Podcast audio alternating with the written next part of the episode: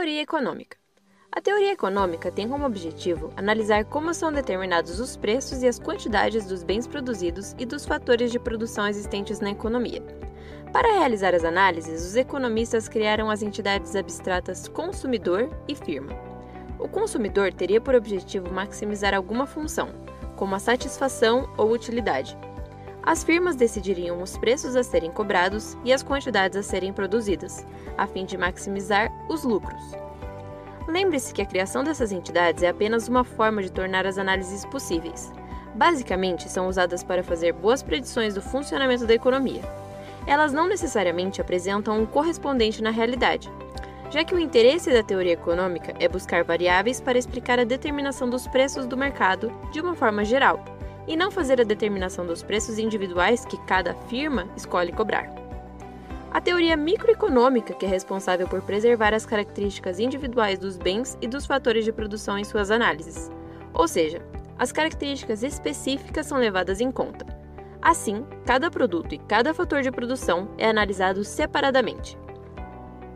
Existem duas ferramentas de análise básicas usadas para definir como os preços e as quantidades são determinados a abordagem do equilíbrio parcial, que analisa um mercado sem considerar os efeitos que ele pode ter sobre outros mercados, mas considera os efeitos que esses mercados podem ter sobre o mercado analisado.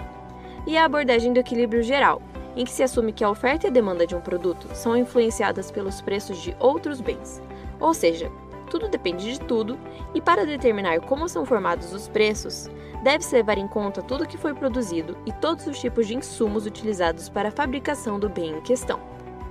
É importante notar que a consideração da especificidade de cada bem é desfavorável para tirar conclusões gerais a respeito da evolução da economia. Análises microeconômicas sempre dão respostas da evolução dos preços de cada bem separadamente. Contudo, existe a necessidade de avaliar o comportamento da economia de maneira mais rápida e abrangente. Para isso surge a macroeconomia, capaz de fazer predições acerca do comportamento do nível de produção, de emprego e de preços de uma maneira global. A microeconomia também pode fazer análises agregadas, como por exemplo do mercado de automóveis, que inclui milhões de consumidores e tipos de automóveis. Porém, não são agregações absolutas como a macroeconomia faz.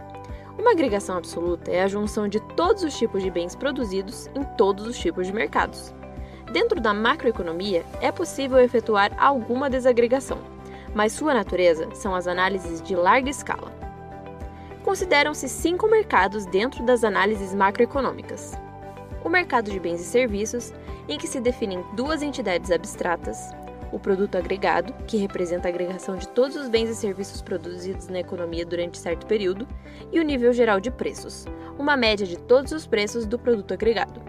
O mercado de trabalho, em que se definem as entidades taxa salarial e nível de emprego, fazendo uma agregação de todos os tipos de trabalho na economia, o mercado monetário, em que são determinadas as taxas de juros a partir de dados da demanda e oferta da moeda, e a quantidade de moeda, necessária para efetuar as trocas econômicas. O mercado de títulos, que engloba os agentes econômicos deficitários, que são aqueles que gastam mais do que sua renda permite, e os agentes superavitários, que possuem renda maior que os gastos e acabam emprestando para os deficitários. A fim de realizar essa função, existem diversos títulos na economia, uma forma de financiar a dívida pública, como títulos do governo, ações e duplicatas, por exemplo. A partir de uma agregação desses títulos, pode-se determinar a oferta e o preço deles. É extremamente comum realizar a análise do mercado monetário de títulos de maneira conjunta, já que a taxa de juros é determinada nesses dois mercados. Juntos, eles constituem o um mercado financeiro.